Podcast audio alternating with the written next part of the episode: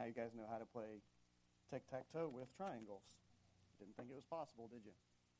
Well, I hope you had a wonderful weekend. Uh, if you're a guest with us, we're so glad that you're here. Um, and we hope that you'll take the time. Melissa and I will be back at the end. We hope that you'll take the time to introduce yourself uh, so we can put a name with a face. We'd love to get to know you a little bit. Hopefully, you stayed dry this weekend. Um, I know that was a challenge today more than others. Um, and I hope that you enjoyed your weekend. Melissa and I had the opportunity to celebrate her birthday on Saturday. Um, and I'm thankful for that and thankful for her and um, all the ways that she encourages me and supports me. Um, and I know that uh, she's been a huge blessing to me and that she is a blessing to you all as well. Um, you get to say that when you're the pastor. so, we're going to be in James this week, um, as you know, surprising of all surprises. Uh, we're going to be in chapter 4, verse 13, and then we're going to be reading through chapter 5, verse 6. We're jumping right over that chapter break. The end of James is kind of interesting in that it begins to get real combobulated in ways. He jumps from one thing and one topic to another. Um, and so you're going to notice over these last uh, three weeks that we fin- as we finish up James that we're kind of jumping from one uh, issue to the next. And so just kind of hang in there, um, buckle down. Um, if it seems like I'm, I'm bouncing around from item to item, that's because that's what the Scripture is doing in chapter 5 especially. Um, so you'll just have to listen closely and uh, pick up on those different things as we go along.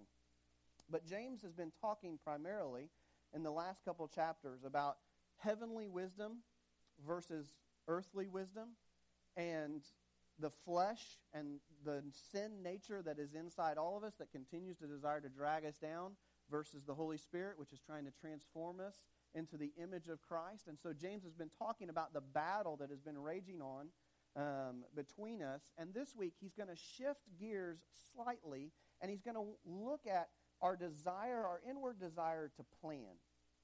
And more than just plan, but our inward desire to put our hopes and our desires into possessions. So we're going to look at both of those things this morning. Hopefully by now you've had a chance to get to 4, verse 13. If you are able, would you please stand so that we can honor the reading of God's Word as we go through this together? All right, James chapter 4, starting in verse 13, and we will read through verse 6 of chapter 5. It says, Come now, you who say, Today or tomorrow we will go into such and such a town and spend a year there and trade and make a profit. Yet you do not know what tomorrow will bring. What is your life? For you are a mist that appears for a little time and then vanishes. Instead, you ought to say, If the Lord wills, we will live and do this or that. As it is, you boast in your arrogance. All such boasting is evil. So whoever knows the right thing to do and fails to do it, for him it is sin. Starting chapter 5. Come now, you rich, weep and howl for the miseries that are coming upon you. Your riches have rotted, and your garments are moth eaten. Your gold and silver have corroded, and their corrosion will be evidence against you and will eat your flesh like fire. You have laid up treasure in the last days. Behold, the wages of the laborers who mowed your fields, which you kept back by fraud, are crying out against you. And the cries of the harvesters have reached the ears of the Lord of hosts. You have lived on the earth in luxury and in self indulgence, and you have fattened your hearts in a day of slaughter. You have condemned and murdered the righteous person. He does not resist you. Let's pray. Father, we just come before you this morning. And Lord, we are thankful for the many blessings that you have given us. We're thankful for the many ways, Lord, that you have poured out your wealth and your riches upon us in ways that we often take for granted. Father, we pray this morning, Lord, as we read your word, as we look at planning, as we look at wealth and possessions, God, that our hearts would be open to your word and what it has to say about both of those things. Lord, that we would not try to hold on to something, Lord, that is temporary, that we would not try to create safety by our own hands, but rather, Lord, that we would learn this morning to trust you, to understand and go back to that question, Lord, that we've been asking about do we really believe that what you desire for us and for our families and for our church is what's best? Father, we pray that you would speak to us this morning because we are listening.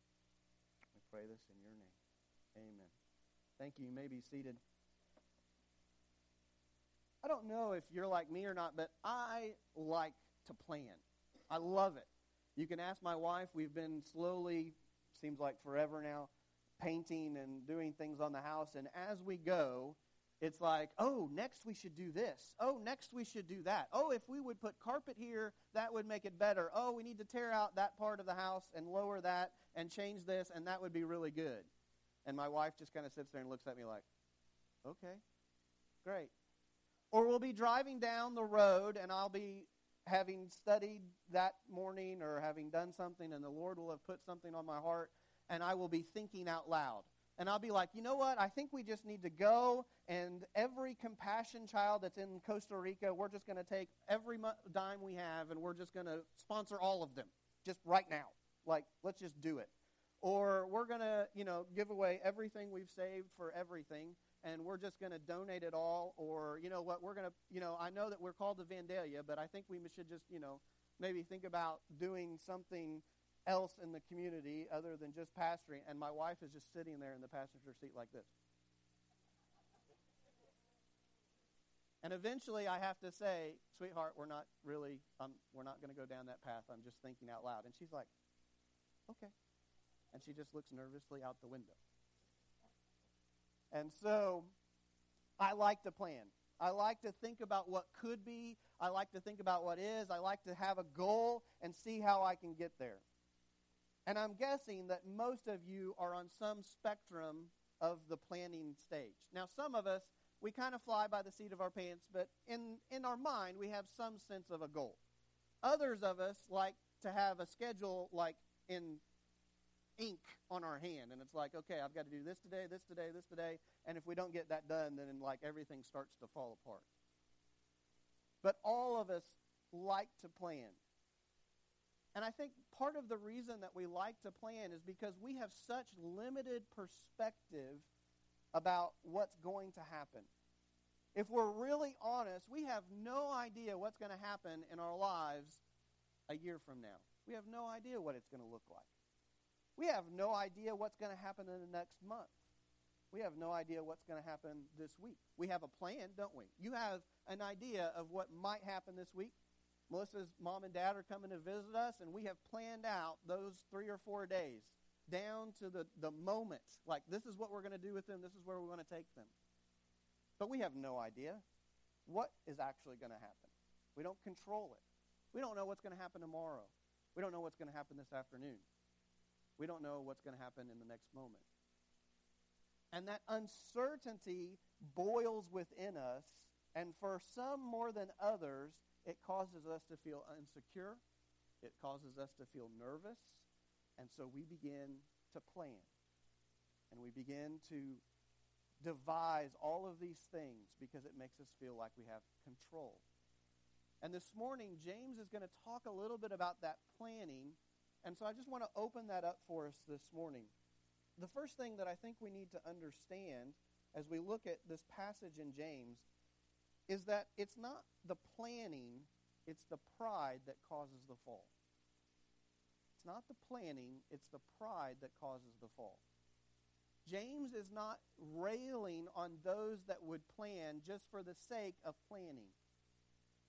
He's not saying that you shouldn't sit down and think about what's next. In fact, we see several examples of planning in Scripture. We see Moses, God gives him a plan for the tabernacle, but he also we also see Moses plan on how he's going to administrate and delegate. Moses' father-in-law comes, he sees that Moses is trying to judge, trying to make decisions for the entire nation of Israel. And it's not working. Moses is exhausted. Moses is tired. And his father in law comes, and I believe with heavenly wisdom, lays out a plan, helps Moses devise a plan of how they are going to do this so that Moses and the people can get what they need, but not exhaust or burn one another out. And they lay out this plan of guys that judge hundreds and guys that judge thousands and so on, so that small problems stay at a low level and big problems eventually get to Moses and he can deal with them. And God blesses that plan. We see plans of David David, towards the end of his kingship over Israel, desires to build a temple for his God. And he begins to lay out plans. And then God sends the prophet Nathan to David, and he says, Whoa, whoa, whoa, whoa. Sorry, my friend, you're not going to be the one to build this temple. It's going to be your son. But does David just throw his hands up and say, Nah, there's a triangle in my tic tac toe game? No. David says, Okay. And he no longer desires to build, but he still goes on planning and putting out the architecture and gathering the resources that it's going to take in order for Solomon to build the temple. And Nathan never comes back and says, Hey, I told you to drop this. What are you doing? Does he? But God blesses those plans, and those plans are used by Solomon to build the house of God. We see in Nehemiah further planning.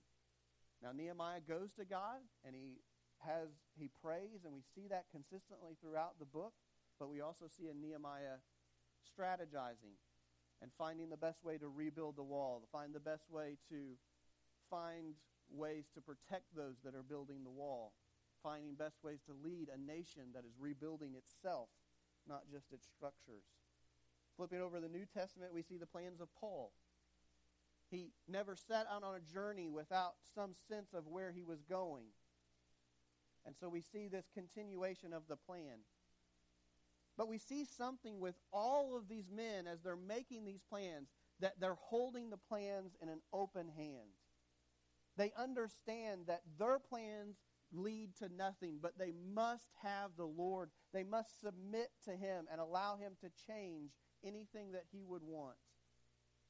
Paul, we see with his mission trip, maybe the best example. He has a plan that he's going to go into this part of Asia and he's going to spread the gospel there. And again and again, the Lord stops him from continuing until finally he is given a dream of the man from Macedonia who says, Come to us. And Paul understands that his plan must change. And he submits to that, and they leave immediately for Macedonia. And that is where our planning runs into a problem. Because what happens is we do like what these guys say. We say, today or tomorrow, we're going to go to such and such town. We're going to spend the year there and trade and make a profit. That doesn't sound so bad, does it? That sounds like common sense. We all understand that businessmen must look for new markets. They must find new ways to sell their product if they're to continue to make a profit. But James warns them there. He says, You're a mist, you're here for a little bit of time, and you're boasting at 16, as it is, you boast in arrogance, and all such boasting is evil. The, bro- the problem here is not the plan itself. It's not coming up with an idea of what you should be doing.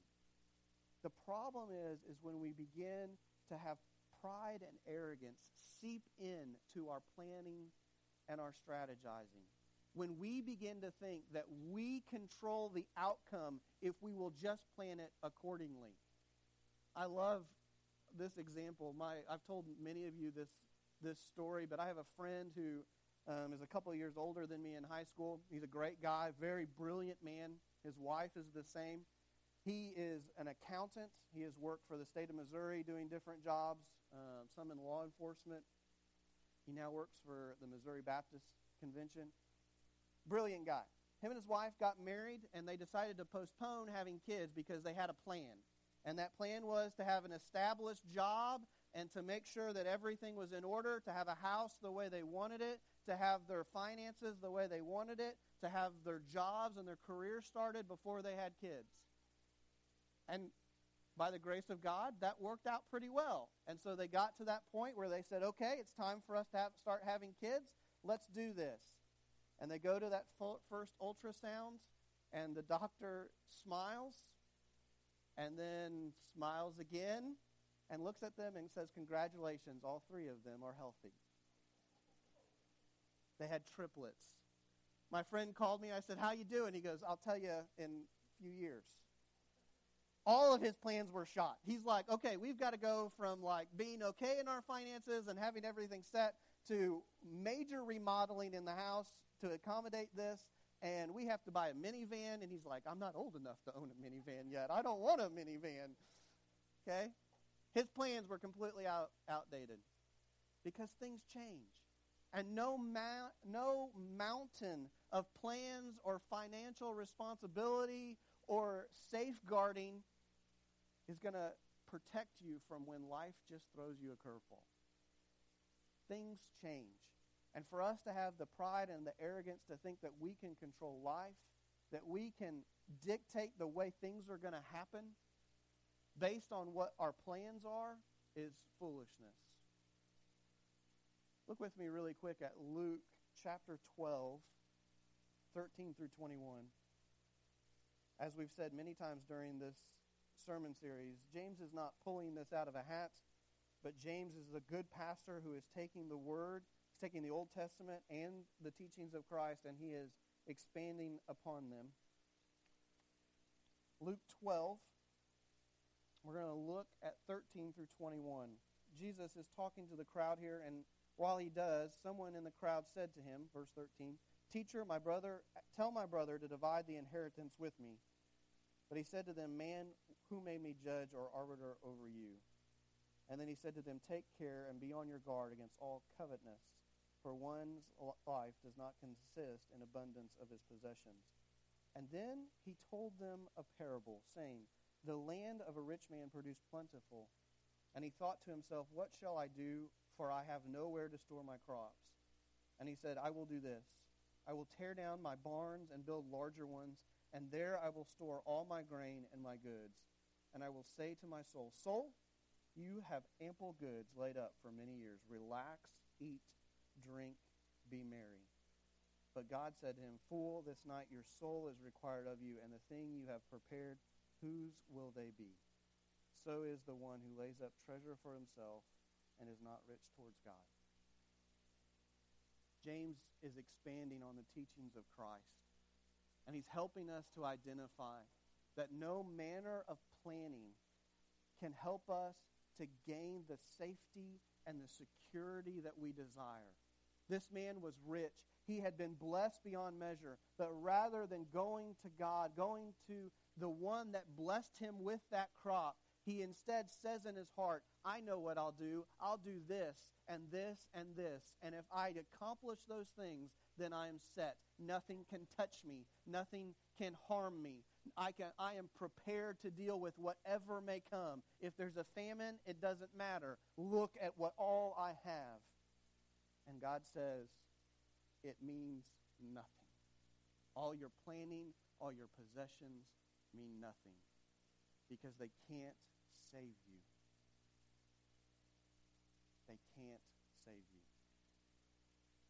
But we do the same thing, don't we? We look at our bank accounts and we say, oh, I'm okay. I'm good. I've got enough there that if anything happens, I can take care of it. And folks, I'm talking to myself here as much as I'm talking to you. We look at the possessions around us and we think, okay, I've got a good house. I've got a good car. We're fine. We're set. I've got a good job. I can provide. I'm okay. And we begin to plan and, and make plans based on those things because we think our safety and our security comes from our things and from our plans rather than understanding that that is a limited perspective that that comes from us thinking that we can control things which we cannot. And our safety and our security only comes from the Lord. It is only He that knows all of eternity. It's only Him that has that greater perspective which provides Him with wisdom. It's only He that controls life and death. And it is in Him that we must find our security and our safety, not in our planning. James ends this segment with an interesting quote or an interesting saying. He says, So whoever knows the right thing to do and fails to do it, for him it is sin. I think that's an interesting way to end planning. We've been talking about planning, and then it's like, oh, yeah, by the way, if you know the right thing to do and you don't do it, then that's sin. It's like, okay, how does that, how does that come together? Well, it could be that James is just kind of bouncing around, which he tends to do, But I think he wants us to see this. When we plan and we when we set up what we want to do for tomorrow and next week and the year after, what tends to happen is that we get long range tunnel vision. And it's like we're looking through binoculars, but we can't see to see the problems that may lie ahead, and we don't see the bear right in front of us that's getting ready to attack us. We get this long range tunnel vision. And we forget that God has already commanded us to do certain things, and those things need to be done today. They need to be done right now. We forget that God has told us to share the gospel. And we get so long range planning focused on whatever else is going on, on how we want to start this ministry, or how we want to go on this mission trip, or how we want to impact our community this way or that way. We get so wrapped up into our planning that we forget to do the very thing that we're supposed to do today. How many times has that happened to you? That you think so far ahead and then you look back at your day and you go, man, I, I got so stuck in planning that I forgot to do my today list. I think James is reminding us you have already been given quite a bit. You've already been given a full plate on what to do and what not to do. Get to it. The thing that I love about the Luke 12 parable, though, is it talks about both of our passages today. It talks about planning, but it also talks about possessions and our need to be wary of those. So I kind of want to shift gears now. James has been looking so far at planning, and planning usually has very much in common with it possessions. Usually our plans, summed up, come to the end result of how we can get more than what we have right now. And so in James chapter 5, he now focuses on the rich. Now, it's important for me to help you or to get you to see something really quick with me in chapter 5. In chapter 5, I believe that James is speaking to unbelievers. He's speaking to the lost. We see that in a couple ways. One, we see it in verse 1, where he talks about them howling and the miseries that are coming upon them. We see it through different ways that he talks about judgment throughout the passage. And then in verse uh, 5, we see him say, You have fattened your hearts in a day of slaughter.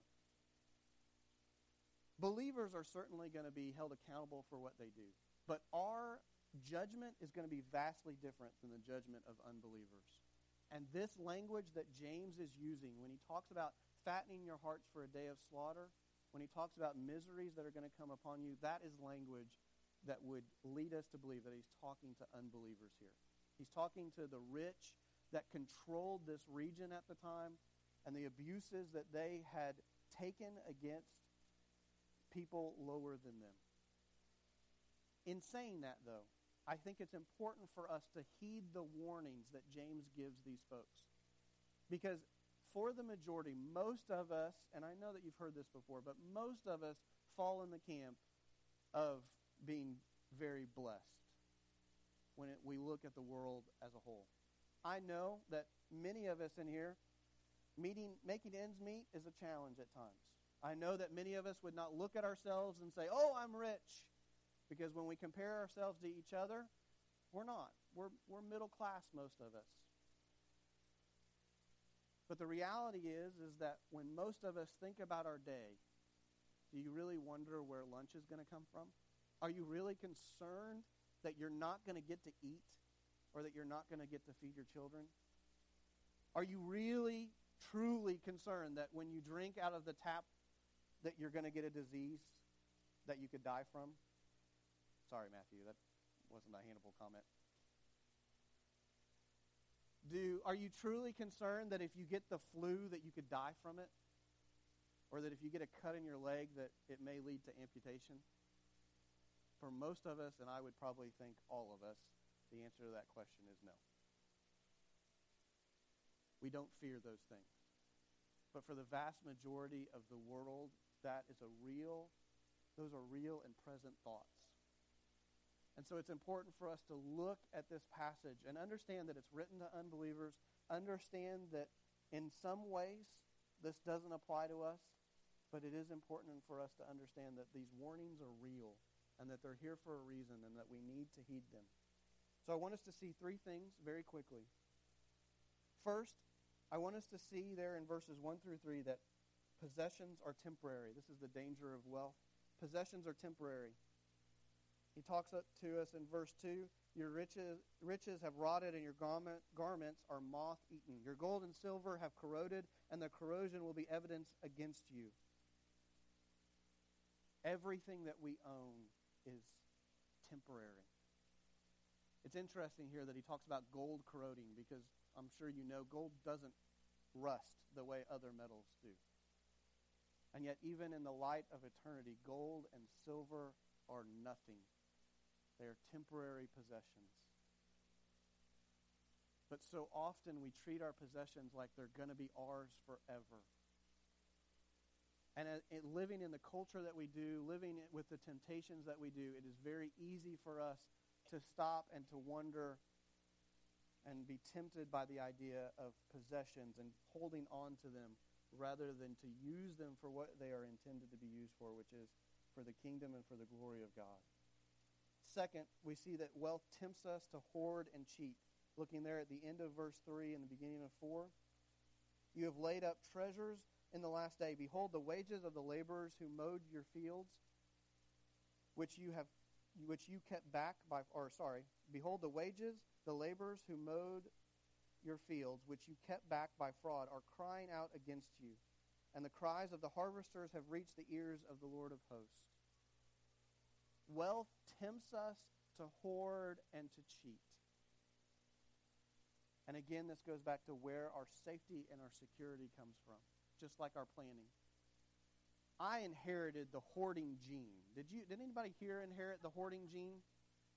Like I still have a basement full of junk, okay? In my mom and dad's house. And they're like, "When are you going to come and get this stuff?" And I'm like, "I don't know, but someday I might need it." And you know what's funny is mom and dad really don't say a whole lot to that because dad has a garage full of stuff and I'm like, Dad, why do you have weights for uh, duck decoys tucked away in the corner? He's like, Oh, I might use those one day. It's like, You don't duck hunt. What could you possibly use those for? And he's like, I don't know, but, you know, they're there if I need them. It's like, Okay, fantastic. Why do you have a turkey decoy? I might need that someday. Dad, you don't turkey hunt. I know, but I might need it someday. Fair enough, Father. I appreciate you and I love you. Don't know why we have that. And mom is the same, okay? We have, our family has the hoarding disease. Why do we do that? Why do we do that? You're laughing because many of you do the same thing, okay? I dare you, let me in your house, into your closet, and let me see if there isn't a closet full of stuff that I'm like, why do you have this? And you're like, I don't know. Okay? I guarantee you it's there. But we do it why? We do it because it provides a sense of safety and security for us, doesn't it? Because we hate to, we say, this is what I love, we hate to waste it. I agree. Waste is bad. We should take care of the things we have, and we should try to make sure that they're useful. But that doesn't give you the right to keep the owner's manual from the paper cutter that you bought in 1976. Let it go. Okay? God forgives you. It's okay. But we keep it because we might need it someday. When we get when we have our our possessions and we hold on to them so tightly that we won't let go because they in them in those possessions we find security and we find safety, then we have misplaced our trust and our faith. And James says it will speak out against you in the days of the end. It causes us to be tempted to cheat. When we hold on to possessions that tightly, when we put our trust and our safety in those things, then what ends up happening is that when those things are threatened, we are tempted to be less than honest. We are tempted to cheat. We are tempted to defraud. And we usually justify it by saying, oh, it's not hurting anybody.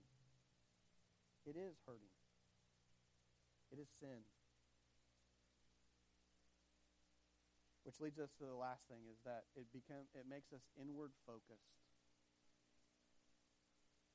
When I read verse 6 the first time, it said, You have condemned and murdered the righteous person he does not resist you. The idea that the NIV gives and the language gives is when it says he did not resist you, he did not do something against you. This is not self defense we're talking about. This is plain old murder. And I read that for the first time and I thought to myself, man, I, I've never killed a righteous person and I'm not going to kill a righteous person. Like, that's, I don't see how this applies. And I don't really know anybody in my church. Okay, maybe I know a couple of you that I'm like, eh, given the right circumstance. No, I'm joking. Okay? But I was I really struggled and I was like, God, show me how this applies. Show me how we can take this and make it applicable. And I was reading I was reading a commentary and this verse is directly connected to the verses right above it that talk about cheating a person out of it, their wages. Remember what I said? Like we cheat and defraud and we say it doesn't hurt anybody.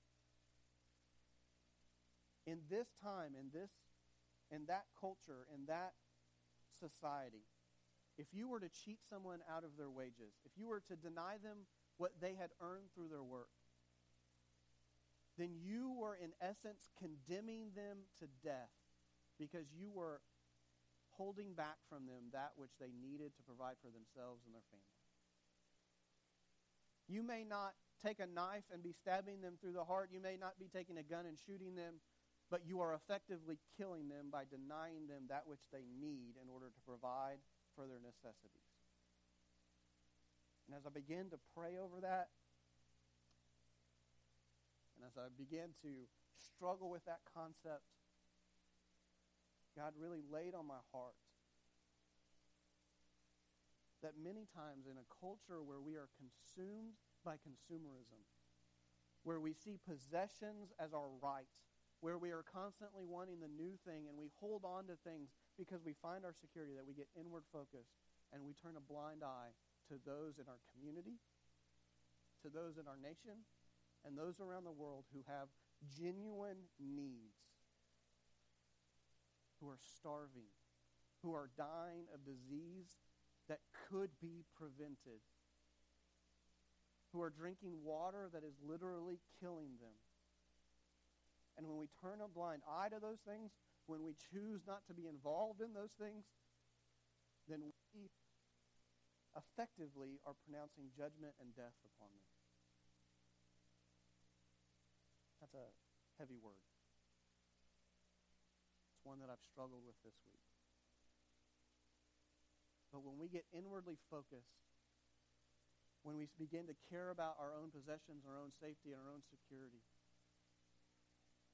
then we become ignorant and blind to the things that are happening around us, then we are causing great harm. And we will be held accountable. I want you to look with me really quick just to drive this home. Turn over to Matthew 25. We'll finish with this. Matthew 25, verse 31, we have a picture of Judgment Day It says, When the Son of Man comes in his glory and all his angels with him, he will sit on his glorious throne. Before him he will be gathered all the nations, and he will separate people one from another as a shepherd separates sheep from goats. And he will say to the sheep on his right, or he will place the sheep on his right, but the goats on his left. Then the king will say to those on his right, Come, you who are blessed by my Father, inherit the kingdom prepared for you from the foundation of the world. For I was hungry, and you gave me food. I was thirsty, and you gave me drink. I was a stranger, and you welcomed me. I was naked, and you clothed me. I was sick, and you visited me. I was in prison, and you came to me. Then the righteous will answer him, saying, The Lord, when did we see you hungry and feed you, and thirsty and give you a drink? And when did we see you a stranger and welcome you, or naked and clothe you? When did we see you sick or in prison and visit you? And the king will answer them, Surely, truly, I say to you, as you did it to one of the least of my brothers, you did it to me. And then verse 41. Then he will say to those on his left, Depart from me, you cursed, into eternal fire prepared for the devil and his angels. For I was hungry, and you gave me no food. I was thirsty, and you gave me no drink. I was a stranger, and you did not welcome me. Naked, and you did not clothe me. Sick and in prison, and you did not visit me.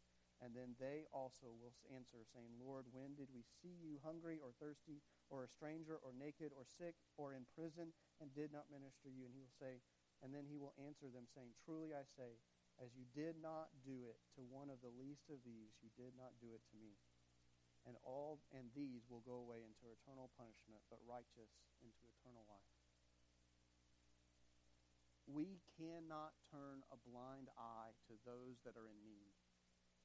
We used to talk about in Madagascar, one of the one of the issues that always came up with new missionaries was what do we do with beggars?